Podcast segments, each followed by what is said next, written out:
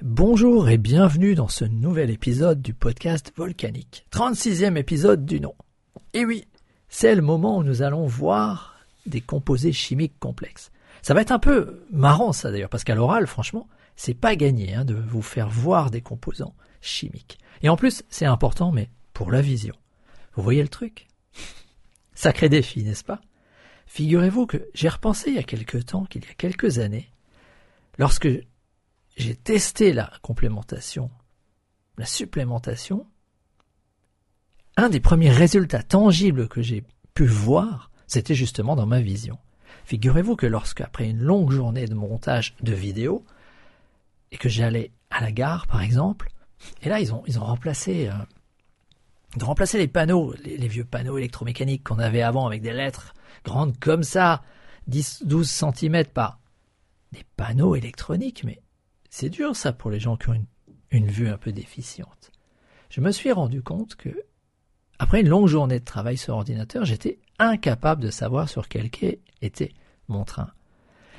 Et pourtant, après 15 jours de prise de ce produit, mais j'étais pas capable d'identifier quel composant allait m'aider à mieux voir. J'étais capable enfin de voir les détails. Alors si vous aussi vous avez des problèmes à voir les détails, j'ai peut-être une solution pour vous. En tout cas, il y a des pistes pour obtenir une solution. Alors si vous êtes myope, bien sûr, vous allez rester myope, parce que ça, c'est de la physique.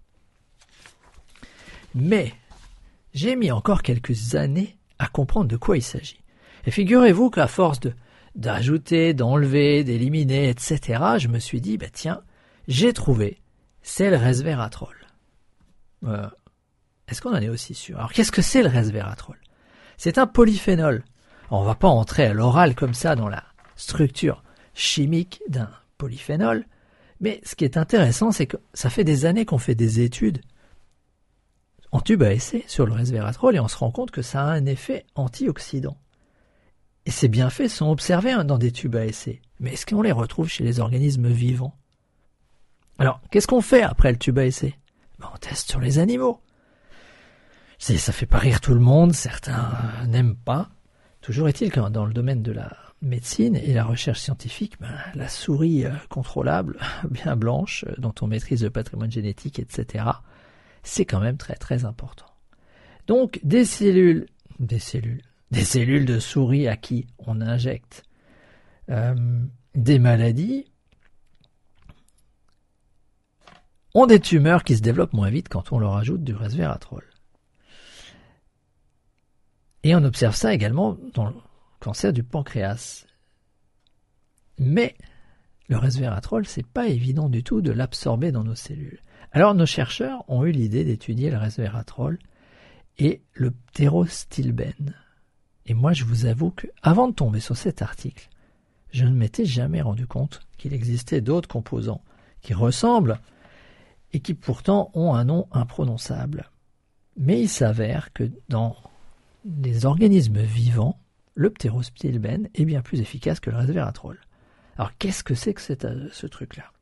Ben, Il se trouve que dans les cellules du rat, ça stimule les défenses antioxydantes, ben, comme la superoxy dismutase, dont je reparlerai peut-être un jour si je me lance enfin dans un épisode plus technique, ou la, la synthèse de glutathion, dont vous avez peut-être déjà entendu parler si vous vous intéressez au foie.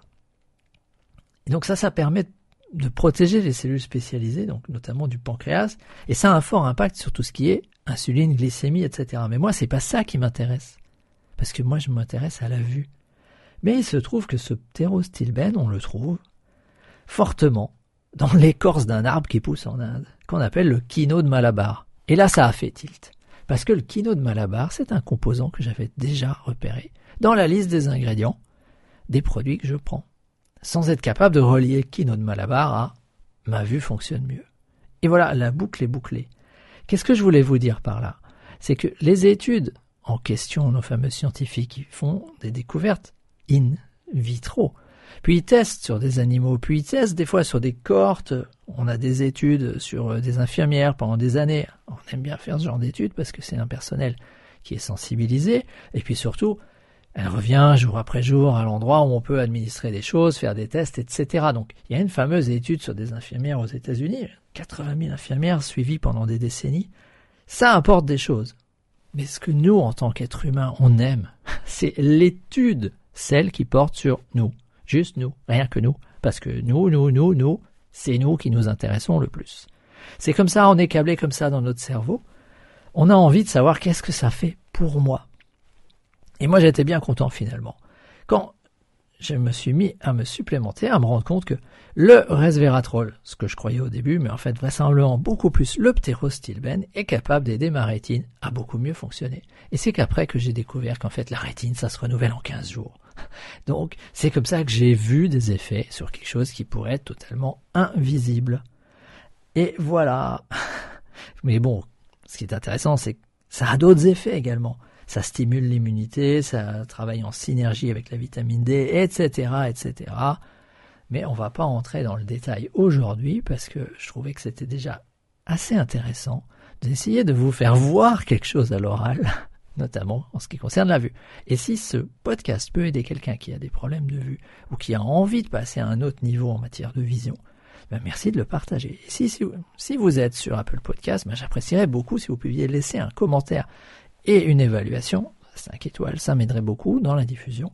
Et si vous êtes sur une plateforme où vous pouvez laisser des commentaires qui sont temporels, ben laissez un commentaire de manière à ce que je sache quels sont les morceaux qui vous rentrent le plus dans la tête, qui vous aident le plus, qui sont les plus compréhensibles de manière à ce que tout le monde progresse. Et là-dessus, je vous dis à la semaine prochaine. À bientôt.